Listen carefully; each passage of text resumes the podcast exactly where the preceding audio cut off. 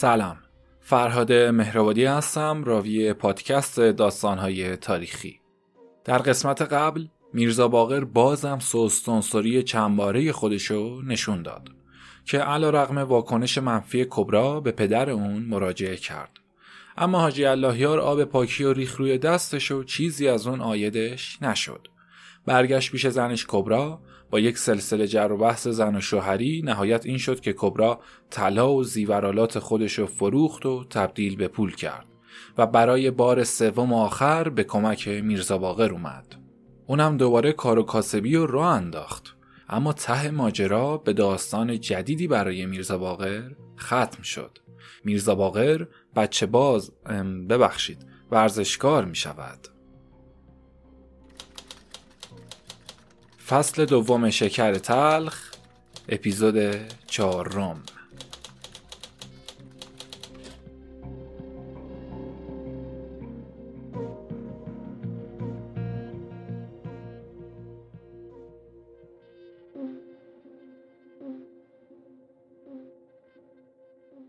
اگرچه این صفت زشت امرت طلبی که لقب پسر بیریش و بدکاره باشه و پسربازی سالیان طولانی بود که راهزن دلهای خاص و عام شده همچنان رو به رواج می‌رفت. اما اخیرا چنان زیاد شده بود که شاید کمتر فردی از عالی و دانی وجود داشت که از این علاقه متفن برکنار مونده و به اون آلوده نشده باشه. در هر عصر و زمانی یک عمل و رغبتی عادت و پسند مردم می‌شد و در این زمان هم این عادت نفوذ پیدا کرده که هر سرشناس و ناشناس اندیشه و اهمیتی به پسری داده ساده روی و اختیار می‌کنه و جان و نفس خودشو به یک پسری واگذار می‌کنه.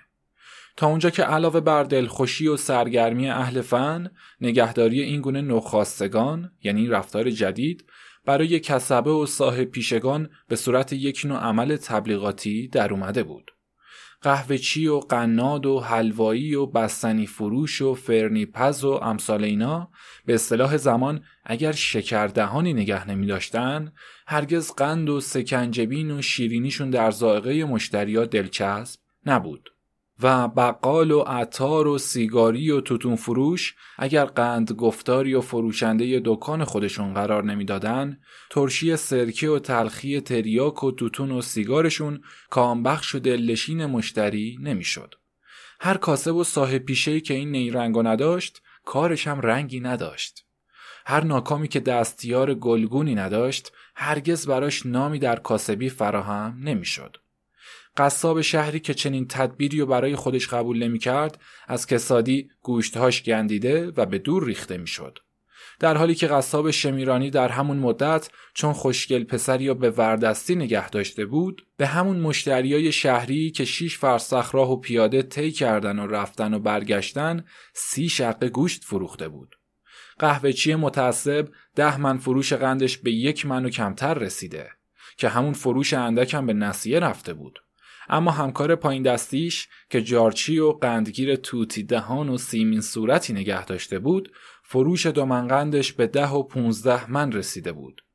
به این صورت کار از بزاز و رزاز و حمامی و سلمانی و دیگر کسبه و شاغلان گذشته در نفسانیات و روحانیات زمان هم اثر گذاشت. معرکه گیر و مسئله گو اگر بچه درویشی پای معرکه خودش نداشت هرگز معرکه و حرف و داستانش رونقی نداشت و دعاهای دست نوشته و دیگه خودشو به کمترین بهایی نمی‌تونست به فروش برسونه. مداح و روزخون و منبری اگر زیبارویی نیورده بود انتظار شنونده چندانی نمی‌تونست داشته باشه تا کسی و پای منبرش نگه داره.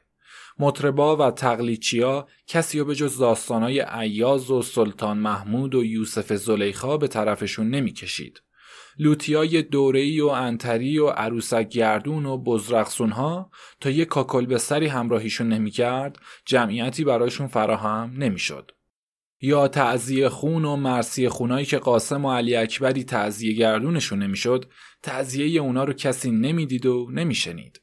نقالها توصیف سینه گشاده و خوشهیکلی و موی میان سیاوش و سهراب از بهترین اثرهای نقاشیشون محسوب می‌شد که یک جلسه سهراب کشی و سیاوش کشی صد برابر اسفندیار کشی به اونا آیدی میرسوند و یک شعر قانی که میگه کوهی به قفا بسته ای, ای شوخ دلازار با خیش کشانیش به هر کوچه و بازار قند سخن هر سخنور به حساب می اومد.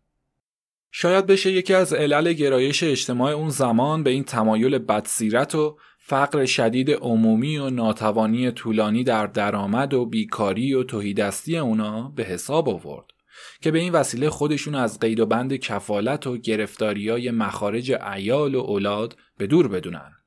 ولی هرچی بود از اونجا که در هر صورت سرگرمی و عشق و علاقه از ضروریات زندگی هر زنده جانی می باشه و در هر عصری چیزی رایج میشه بعد از عادات سالیان اخیر در اون دوران از جمله های مثلا بدمستی های خراب و خیابونی از پا در اومدگان و در گل و لایقوت خوردگان اونا رو به دوش کشیدن و به خونه ها رسوندن یا مزه می و الکل خودشون رو کفلمه خاک قرار دادن. یا قداره بر سر گذرها کوبیدن و مردی طلبیدن یا استکان عرق و به دنبال عرق میجویدن و میخوردن که همه اینا خودش نوعی از داشمشتیگری و لوتیگری و افتخارات اونا به حساب می آمد.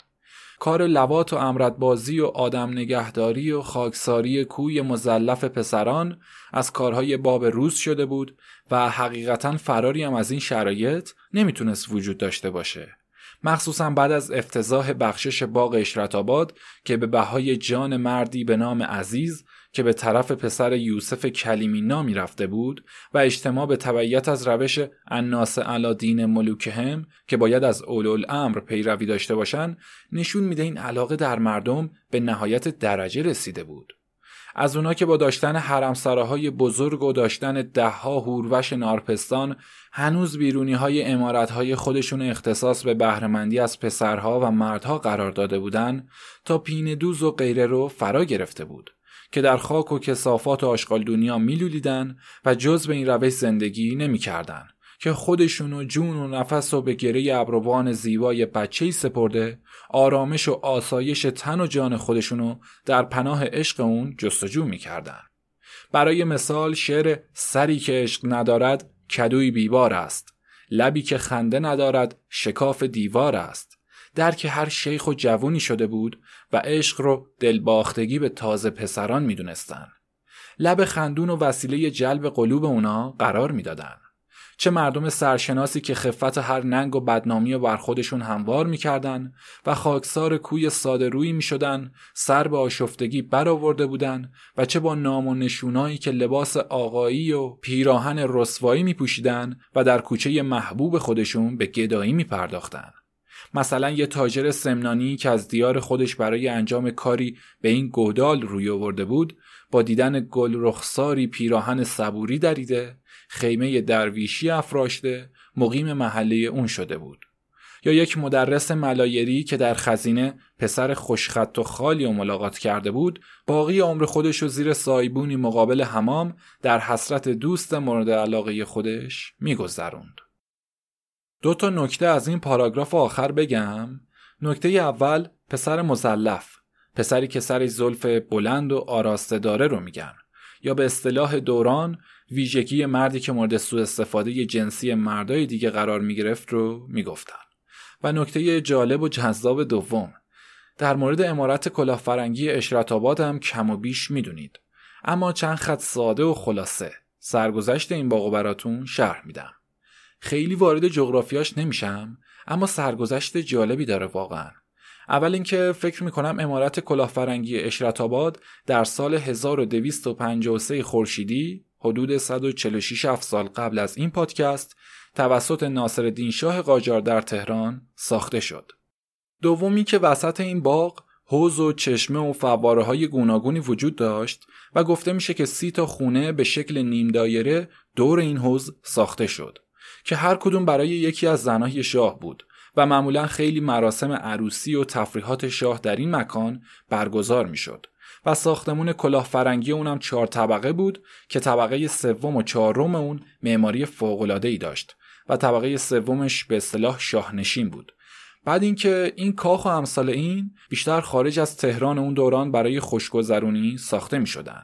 اما بعد از سرنگونی دودمان قاجاریه محل نظامی شد یعنی اینکه احتمالا به دستور رضاشاه پهلوی برای استفاده پادگانی به شهربانی واگذار شد و اونو پادگان شهربانی یا اشرت آباد نام گذاشتن.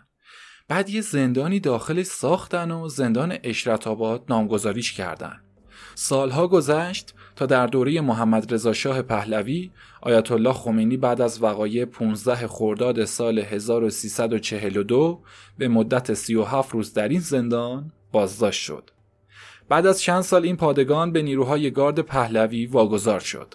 در زمان انقلاب 1357 یکی از راهبردی ترین تسخیرهای انقلابیون بود که در این دوران به خاطر تیراندازی و اینا خیلی هم تخریب شد و آسیب دید.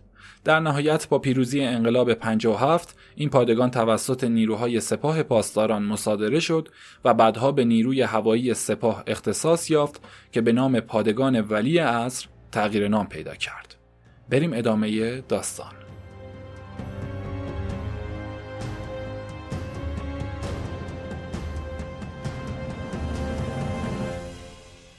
شعری از گلستان سعدی وجود داره که میگه به در نمی رود از خانگه یکی هوشیار که پیش شهنه بگوید که صوفیان مستند این بیت سعدی کاملا در وصف حال مردم اون زمان اومده که هر کدوم پنهان یا آشکار گرفتار این حرفه عفیف شده بودن و مصراع دیوانه عشقتون ندارد خبر از خیش تصویر زنده لوتیان قوم لوت شده بود که دل و دین خودشونو به ملائک صورتان باخته بودن که البته بیت کامل این تک مصرا از مخمسات شاتر عباس صبوهیه که میگه دیوانه عشق تو ندارد خبر از خیش خال و خط و زلف و موجه و چشم تو زان پیش.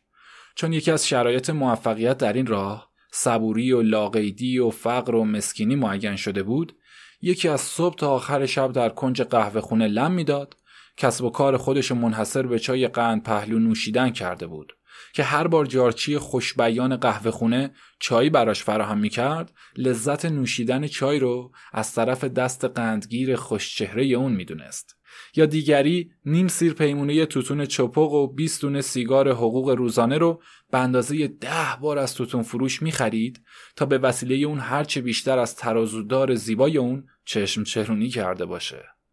چه بسیار مردمی که روزی دو سه بار از نقاط مختلف شهر تا گاوداریای امامزاده حسن می‌رفتن از ماس فروش اونجا ماس میخریدن و دور میریختن و برمیگشتن. که چی؟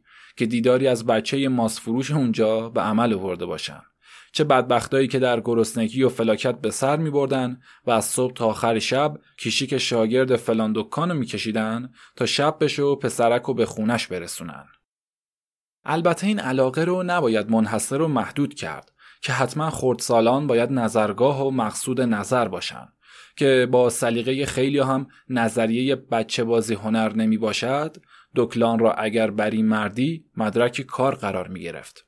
به این جهت چه بسیار فائلینی که با همسالان خود عشق می‌کردند و چه زیاد مردانی که با داشتن زن و چندین فرزند هنوز خودشون مفعول مرد دیگهی باقی مونده بودند. این فساد که دامن مردای اجتماع گرفته بود دامنش به جامعه زنا هم کشیده شد از اونجا که هرگز شوهری در خدمت خودشون پیدا نمی‌کردند تا آتیش غریزه خودشون رو خاموش کنن به ناچار چه بسیار که از احتیاج یا انتقام این غریزه رو با غلامبارگان شوهرای خودشون رفع می‌کردن و چه بسیار دخترایی که از نزدیکترین وسیله استفاده کرده پسران بیریش پدرا رو مورد پسند التهاب جنسی خودشون قرار می‌دادن. تا اونجا که در بین این طبقه هم کمتر سری بود که به سروری سپرده نشده باشه یا دلی در زیر همون چادر سیاه و بلند در گرو دلداری قرار نگرفته باشه. از این رو شاگرد زرگرها پاتختهی بزازها خرازی فروشها علی اکبر و حضرت عباس های تعذیه مداهای کلاه به سر مرسی خون و یا نوکر و شاگرد خونه و باغبون و مهتر و کالسکچی و همه اینا وسیله راه انداز این دسته قرار گرفته بودند. هر یوسف و جمشید خان دست مطربی در سال بیش از 20 قواره پارچه لباس فروخته بودند که به خاطر بردگی این و اون براشون فراهم شده بود. هر عباس و علی اکبر گروه تعذیه خونی در هر تعذیه بیشتر از صد دست پیراهن و زیرچلواری جمع کرده بود که از کنیزان زهرا و سوگواران آل عبا فراهم شده بود. هر شعرخون و امام حسین خون و زاکری شاید بیشتر از شنونده هر مجلس خودش در گوشه و کنار جان نسارانی نشون و فراهم کرده بودند که از هر کدوم در هفته دستمال و بسته ها و پول نقد ها و هدایایی دریافت می‌کردند. به هر حال چون فعلا کار پسرپرستی و جوون پسندی مد روز شده باید تمام اجتماع از اون استقبال کنن. زورخونه و ورزشگاه هم از این اصل استثنا نموندن. لازم میومد که اونا هم مثل سایر کسبه سر و صورتی به وضع خودشون بدن و از فلاکت و ضعف سابق فرار کنن تا به این شکل جلب قلوب بیشتری از مشتریای خودشون کنن و تنوعی به وجود بیارن که خواه ناخواه سر به اکثریت سپردن و داخل این معرکه شدن. چون به این دلیل که اخیرا اجتماع این تازه پسران در این محل بیشتر فراهم می آمد. به ویژه اینکه اندام بلورین زنا بدون هیچ مانع و جلوگیری در انظار و طالبان خودش قرار می گرفت. این ابتکار در این شغل بیشتر از سایر مشاغل باعث استقبال واقع شده بود که میرزا باقر هم شاید از همین جهت مثل خیلی دیگه به سمت اون سوق داده شد. در اینجا هم کار فضاحت تا به اونجا رسیده بود که اگر قبل از این زورخونه از همون در کوتاه ورودی اون با احترامی که با قوانین خاص خودش از جمله بررنگ و ضرب کوفتن و جمال محمد صلوات و بر دشمن علی لعنت گفتن که رأی صفای قدم سادات و محترمین و پیشکسوتها و بزرگترها رو به عمل می آوردن آموزنده ادب و احترامی بود که ورزشکار فرا می گرفت. اما الان همون کوتاهی در که برای تواضع و فروتنی تعبیه شده بود به این صورت تغییر پیدا کرد که زیبا صورتان رو جلو انداختن و از خم شدن اونا کسب لذت بیشتری به عمل می آوردن و چه لذت های لمسی رو که از همون لحظه اول شروع می کردن. قبل از این اگر زورخونه معبد و محراب و قبلگاه اهل حجت بود که بیوزون نباید در اون قدم بذارن و دعاهای مرشد و میاندار و آمینهای حاضران و مخصوصا ذکر مصیبتهای اون موجب رفع تمام مشکلات و گرهگشای تمام کارهای اونا به شمار می اومد و روشن کردن شم در محل سنگ اون حاجت روای حاجتمندان بوده عرق بدن پهلوون شفای هر مرض لاعلاج به شمار می اومد. و مردم در ناامنی ها و سفرها نوامیس خودشونو برای محافظت پهلوی اونا قرار می‌دادن. امروز بی به تهارت و جنابت مست و می‌زده وارد گد شدن جز امور بی اهمیت تلقی میشه. الان اگر عرقی حاصل بشه عرقیه که پهلوونی با نوچه خودش نوش جان کنه. اگر شمعی دلیل حاجت روایی باشه شمع وجود ورزشکار خوشتن و بدنیه که جدیدن وارد معرکه شده باشه. همچنین قبل از همه اینا اشعار مرشدها به این شکل بود که می‌گفتند از عین علی عیون ما بینا شد و از لام علی لسان ما گویا شد. در یای علی نور خدا می‌بینم. زان نور محمد و علی پیدا شد.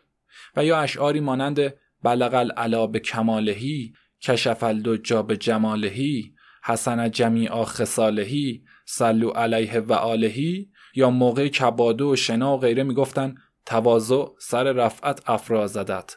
تکبر به خاکندر اندازدت. تواضع کند هوشمند گزین. نهد شاخ پرمیوه سر به زمین. که این دو بیت دو بیت جداگونه هستن از بوستان سعدی ولی در اینجا با هم اومدن. و یا شمردن های مرشد از الله و رحمان شروع می شد تا به پنجتن و دوازده امام و پیغمبرهای پاک و خالق افلاک و دستم بگیر و عذرم پذیر و خون شهدا و رنج اسرا و تازیانه جفا می رسید. اما امروز کار به اشعار دیگه ای رسیده. مانند امشب مگر به وقت نمی‌خواند این خروس شاق بس نکرده هنوز از کنار و بوس که اینم از غزلیات سعدیه یا مثلا دو بیتی شاتر عباس صبوهی که میگه مردم از حسرت آهوروشان و رمشان گرچه تدبیر کنم تا که به دام آرمشان البته این بیت تو کتاب اومده که اصلش میگه مردم از حسرت آهوروشان و رمشان من ندانم به چه تدبیر به دام آرمشان. و یا از غزلیات سعدی می‌گفتن که بخت جوان دارد آنکه با تو قرینه است. پیر نگردد که در بهشت برین است. دیگر از آن جانبم نماز نباشد. گر تو اشارت کنی که قبله چنین است. خلاصه کار به این اشعار رسید. زمانی احترام مرشد و صدای ضرب و زنگ اون و بر منکر امام زمان لعنت و تاق دو ابروی محمد صلوات و برای اون کسانی که زورخونه رو با جمال خودشون بیشتر و بهتر نورانی می‌کردن به عمل می اومد که علاوه بر اینا دامنه این تباهی در این مکان تا به اونجا رسیده بود که همون نوچه‌ای که پهلوون اون مردانگی پوریای ولی شعارش بود که اگر خودشو زمین خورده محسوب کنه بهتر از اینه که با زمین زدن حریف بدن اونو روی خاک بندازه. حالا اینجوری شده که خودش به مقام پهلوونی رسیده لنگ بزرگی جلوش میذاشتن و تونکی پهلوونی به دستش می‌دادن. نوچه های خودش اگر با زور و تزویر و مست و بیهوش کردن اونا هم که شده بود مورد تجاوز قرار داده و بدنامشون می‌کردن. که دیگه در بزرگی نتونن پشت اونا رو به خاک برسونن. چه بسا پهلوانای بیاورویی که بعد از انجام این عمل به شرمگاه نوچه های خودشون با مهر از آتیش کشیده شده بر نام خودشون داغ باطله میچسبوندن.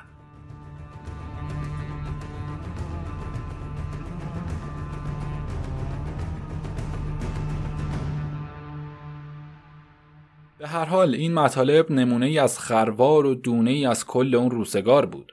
که اگر میرزا باقر به اون پیوسته بود جز به مستاق معتبر آیه ناپاکان با ناپاکان جمع می‌شوند نمی‌تونست بوده باشه.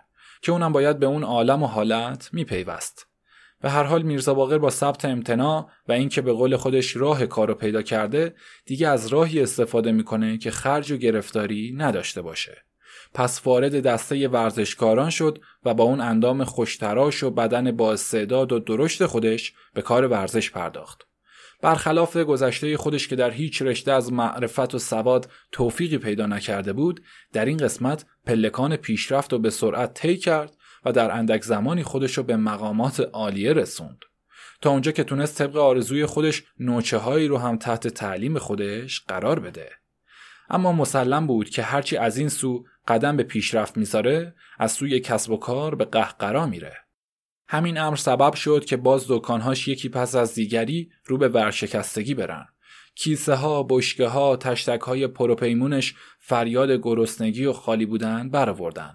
و این بار ورشکسته تر از بار قبل در هر دوی اونا بسته شد و مجددا کاسه چه کنم چه کنم و به دستش گرفت و در برابر کبرا قرار داد. اما این بار دیگه نه کبرا چیزی داشت که بفروشه در اختیار اون بذاره و نه روی که به پدرش مراجعه کنه. میرزا باقرم نهایتا تهمونده دکانها رو به حراج گذاشت. لوازم و اساسیش هم به تاراج برد و به یک بار خودش از شر رو دردسر کاسبی خلاص کرد و به کار جیبزنی و نیرنگسازی پرداخت. برای مثال روزی کبرا رو به مهمونی فرستاد و فرش زیر پاش برد و فروخت.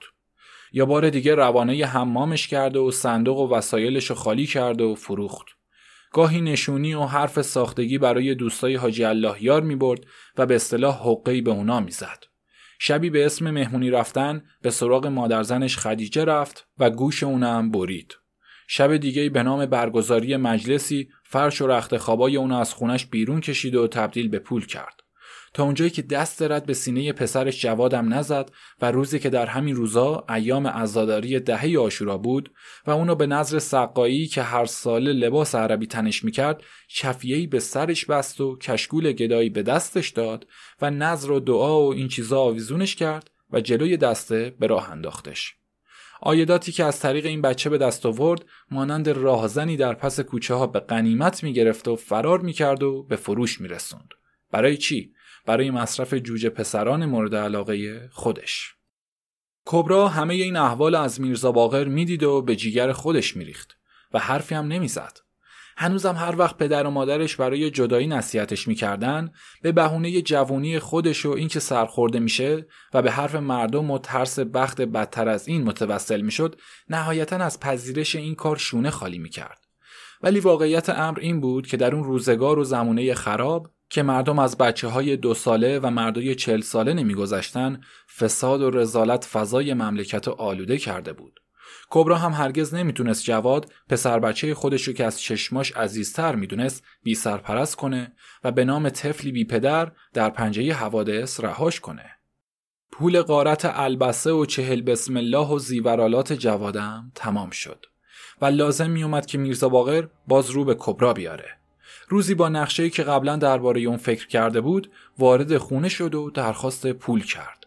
وقتی از کبرا جواب شنید که دیگه پول و اندوخته ای نداره میرزا باقر گفت که هنوزم یک دهم مخفی کرده هاشو نشون نداده.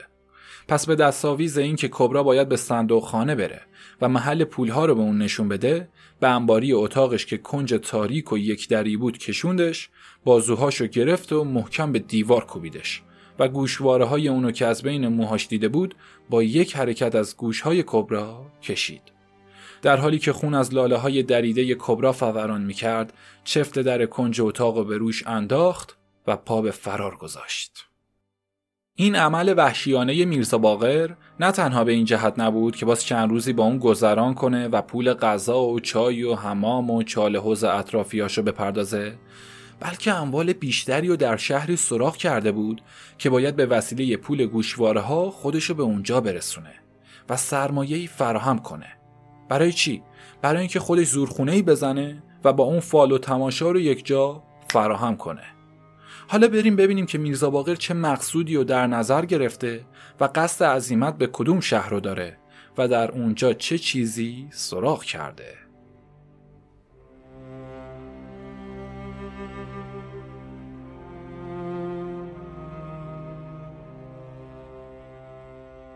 نزدیک به 6 سال پیش مسافرینی همراه کاروانی از تهران به قصد زیارت راه مرقد حضرت معصومه قم رو در پیش گرفته بودند. اینا متشکل بودن از مرد جوون بیست و چند ساله و عروس هفت ماهه باردارش و مادرزن و خواهر و یک نفر خدمتکار پیر که دایه زن باردار به حساب می اومد. شادی و سرور اطراف کالسکه اونا رو فرا گرفته بود و در هیچ منزل و استراحتگاهی نبود که مشتی فقیر و مستمند از خوراک و نعمت اونا بهرهمند نشده باشند و دست توهی دستان به دعای اونا بلند نشده باشه. از اونجا که از روز بارداری این عروس درهای نعمت از هر طرف به روی اهل خونه شوهر اون باز شده بود درهای رحمت از هر سو به سمت اونا گشوده می‌شد. چنان عزت و محبوبیتی پیدا کرده بود که حدی بر اون متصور نبود. تا اونجایی که هیچ کاری در این سفر بدون خواسته اون انجام نمی گرفت و هیچ ارادهی بدون تایید اون حکم فرما نبود. چیزی از وسایل آسایش و راحت اون نبود که همراهشون نبرده باشن. تا جایی که برای ویارهای اونم علاوه بر ترشیجات و قره قروت و آلبالو خشکه و برنج بوداده و سماق و غیره حتی زغال مو و گل سرشور و خاکستر به علاوه ململ و کاهگل کوبیدن فراموش نکرده بودن. سوار کردن به آرومی و پایین آوردنش به نرمی و راه رفتن و نشست و برخواستش با کمک دایه و مادر صورت می گرفت. که نمازهای اونم از طبیب خانوادگی اجازه می گرفتن و اونم ایستادن و نشستن و براش حذف کرد.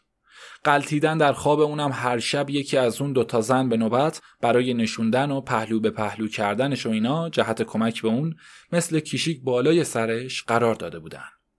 به این ترتیب به مقصد رسیدن و بعد از اتمام نیت یک ماهه که قصد برگشت داشتن عروس باردار که تعداد ماهای بارداریشو فراموش کرده بود کم کم درد زایمان به اصطلاح نیشگونش می‌گرفت که اونا رو مجبور کرد تا برای یک ماه دیگه نیت خودشونو تجدید کنن درد همچنان رو به شدت بود و ساعت زایمانو اعلام می‌کرد که هر ساعت هم رو به فزونی می‌رفت. نهایتا رنج و فشار از پشت به شکم به درد نهایی و چارخشت رسید. نشونه زایدن که خروج مایه چسبناک باشه هم پدیدار شد که برخلاف ظهور خون علامت پسر بودن نشون می‌داد. دایه بالای سرش اومد و به انجام کارای مربوطه پرداخت. با جنب و جوش و شادی زیادی ظرف مسی بزرگی طرف دیوار رو به قبله اتاق گذاشتن و مقداری خاکستر رو علک کردن و داخلش ریختن. چهار تا خشت خام در دو طرف ظرف مسی قرار دادن و دایه شکم زاو رو چرب کرد و بچه رو به اصطلاح چرخوند و اونو سر خشت نشوند. زن خدمتکارم فرا خوند و به عملیات پرداختن. موزه رو تا اونجا که انگشت می‌رسید چرب کردن بعد زاو رو محکم گرفتن و به انتظار طفل نشستن. ولی هرچی درد شدیدتر و فریاد زاو بلندتر می‌شد وخامت وضعشم بیشتر می‌شد و نشونه اومدن طفل بعیدتر. و چقدر من از شنیدن و دیدن و تصور هر چیزی مربوط به زایمان بدم میاد. و دلهوره و شورش و حالت تعو بهم دست میده که این بخش رو چندین بار رکورد کردم. آره. کم کم حالت ترس و وحشت اطرافی ها رو فرا گرفت و زمان دلسوزی و دستورالعملها به میان اومد. الله و گفتنا شروع شد. از هر طرف یادآوری هایی به زاو می‌کردن که مثلا بیشتر به خودش فشار بیاره و یا الله و یا محمد بگه و فاطمه زهرا رو صدا کنه یا مثلا حضرت علی هیدر و گشاینده در خیبر رو صدا بزنه که این الفاظ شروع شد و چندین بارم تکرار شدن ولی وضعیت همچنان به وخامت کشیده می‌شد عرق مثل بارون از سر روی زاو به زمین میریخت و نعره گوش خراشش اتاق به لرزه در می آورد. اما هنوز از بچه خبری نمی‌تونست باشه. تا ناگهان کار به اذان و دعا و سنا و نظر و نیاز رسید. اذان بیموقع از پشت بام زوارخانه به خونه های اطراف سرایت کرد و معزنین خیرخواه از هر گوشه و کناری به صدا در اومدن و شهر یک پارچه هیاهو و صدا و فریاد شد. کار از این هم گذشت و خوندن چهل حمد و نظر و ختم و قرآن و شمع و پارچه سبز برای روی مرقد و مجسمه نقره که به ذریح میکوبن و گوسفند قربونی و گندم که باید جلوی کبوترای بیبی بریزن و مشک آب روزانه که برای ساخت سقاخانه قبول و توسل به حضرت عباس کنن شروع شد. که در این وقت با نام ابوالفضل پدر طفل که پشت در اتاق زاو با پریشونی تمام راهرو رو بالا پایین می‌کرد با خودش گفت که هر وقت زاو و بچهش صحیح و سلامت از سر خش کنار برن در اولین فرصت سقاخونی مجللی به نظر حضرت عباس در همون شهر بنا می‌کنه. و این نیت هنوز در فکرش بود که صدای سلوات زاییدن زاو بلند شد. و الحمدلله و صد هزار مرتبه شکر گفتن زنها اتاق فرا گرفت. تا اینجا خطر از زاو گذشت و نفسی که بیش از چند دقیقه در سینه اون شکسته بود از گلوش بالا اومد و کبودی رنگش به سفیدی کشیده شد. اما امر مهمتر این بود که از جفت و همچنین حیات بچه اثری به نظر نمی اومد. دایه آب سردی به صورت تف پاشید و چند تا سیلی پی در پی به گوشش نواخت و چون بازم نشونه ای از حیات نوزاد ندید یه فکر عجیبی به ذهنش رسید. یه خروسی درخواست کرد که نوک اونو تا انتها در مقعد نوزاد فرو کنه و دستاشم به بالا و پایین تکون بده. بعدش هم نفس مصنوعی که گریه نوزادو در بیاره. اما این کارا تأثیر و فایده ای نداشت و نوبت گرفتن جفت می رسید. این کار خیلی زحمت و ترس و حراس داشت چون کمتر از احتمال مرگ زاو و نوزادش نبود. چون برای زاو تکلیف بود که هنوز با اون حال خراب بر سر خشت بمونه و به خودش فشار بیاره و درد فشارهای دایه رو که بر شکم و پهلواش می آورد تحمل کنه. کار برای دایه جوری بود که باید به هر وسیله‌ای که شده مانع ایجاد خطر و مشکل برای زاو بشه. ناچار برای این کارم کاسه درخواست کرد و مشتی از خاکسترهای سینی زیر پای زاو رو دراب ریخت و تهنشین کرد و به خوردش داد. بعد کوزه قلیونی خواست که برای دمیدن در اون به دستش داد و نهایتا جفت اومد و هلهله شادی و نشاط و ماشالله به هنر خانوم بلند شد. دایه از اتاق بیرون اومد و برای دریافت مشتلق به طرف پدر نوزاد رفت. جفت به اصطلاح از عضو عروقی که در زمان بارداری از طریق بند ناف مواد لازم به جنین میرسونه و مواد دفعی رو می‌گیره. این توضیح هم برای افرادی که این پادکست رو یواشکی گوش می‌کنن یا اطلاعات مربوطه رو ندارن.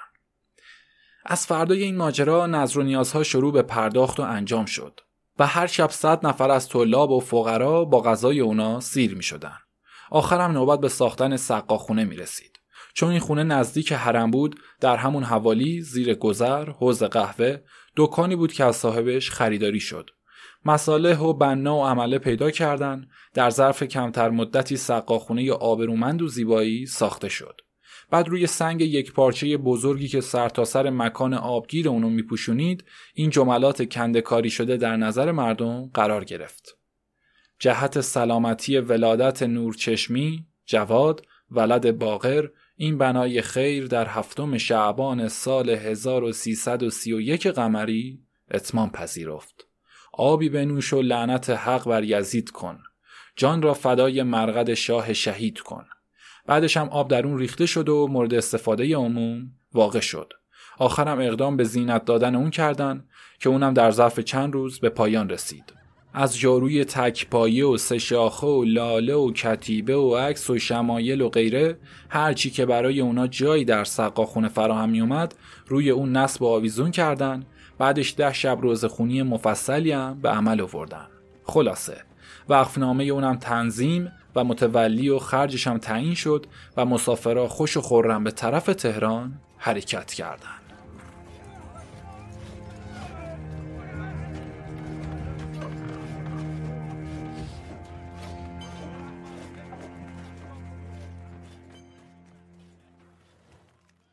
حالا امروز این کبرایی که در گوشه زاویه اتاق خون اطرافش پوشونده و از زور درد مانند مارگزیده پشت در بسته به خودش پیچیده و کمک میطلبه همون زاوی خوشبخت 6 سال پیشه.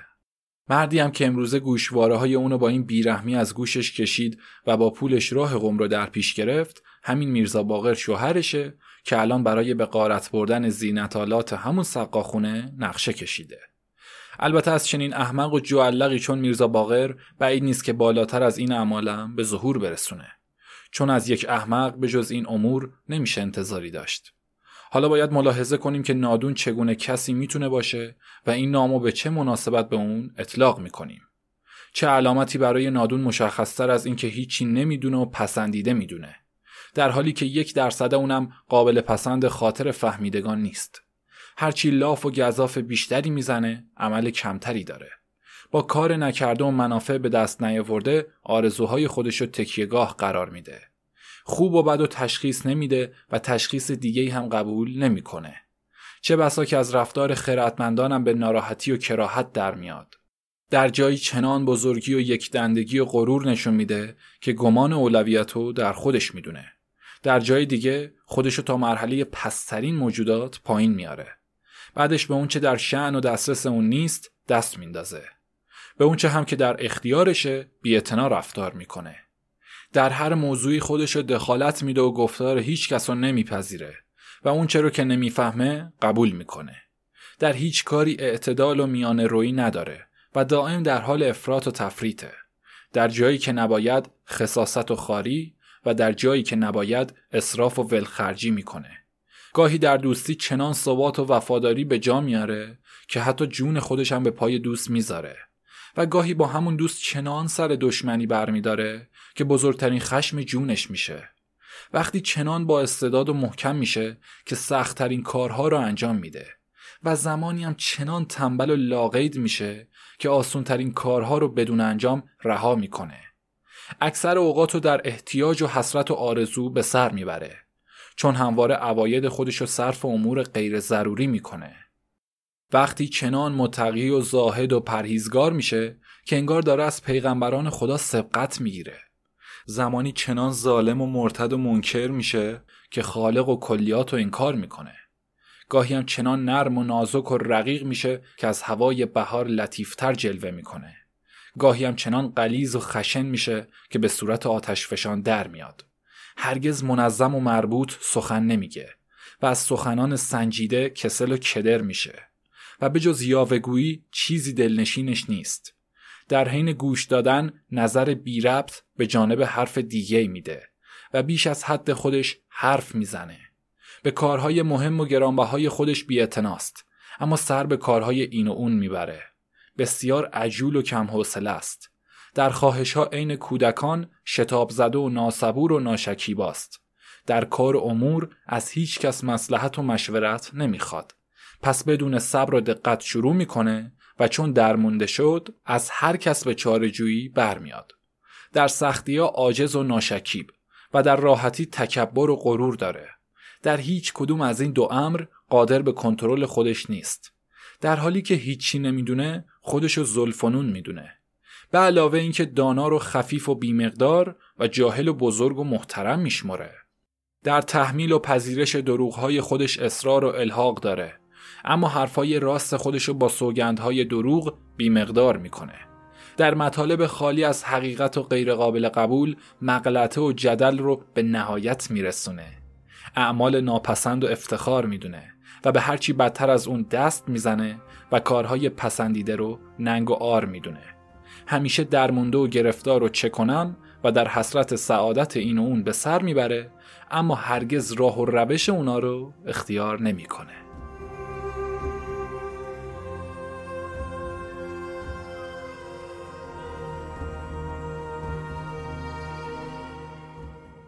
القصه شاید اینا هنوز تعریف کاملی از مختصات میرزا باقر نباشه که همین دو عمل اون تصویر کاملتر اونو ترسیم می‌کنه روزی برای مقدم مولودی سقاخونه با اون جلال و آبرو برپا می‌کنه. بعدم از سر تا پاش و غرق نور و چراغ و تاق شال و عکس و آینه و تمثال و گوی و قندیل و آویز می‌کنه. و زمان دیگه همون سقاخونه که خونهای زیادی به خاطرش بین مردم ریخته شده و همون مردمی که به در و دیوار و زنجیر و جام اون دخیل بستن و حاجت میطلبن مانند راهزن مسلح حمله برده و در شهری مذهبی مانند قوم اونو لخت و لوت می‌کنه. تا اونجا که کتیبه های مندرس سیاه اونم می‌بره و به فروش میرسونه. هر جوری که بود کبرا در اتاقک و از پاشنه کشید و خودشو به بیرون انداخت. بعد با درموندگی تمام که نه می‌تونست همسایه ها رو به کمک بطلبه و خجالت اونا رو بر خودش هموار کنه و نه می‌دونست باز با چه روی خودش رو به پدرش برسونه و شکایت چه کسی رو با اون در میون بذاره چادر به سرش انداخت و با همون حال روز راه خونه پدرش رو در پیش گرفت. اما در قسمت بعد می‌بینیم که کبرا چه وقتی به خونه پدرش حاجی الله یار می‌رسه و پدر رو با چه وضع و حالی ملاقات می‌کنه.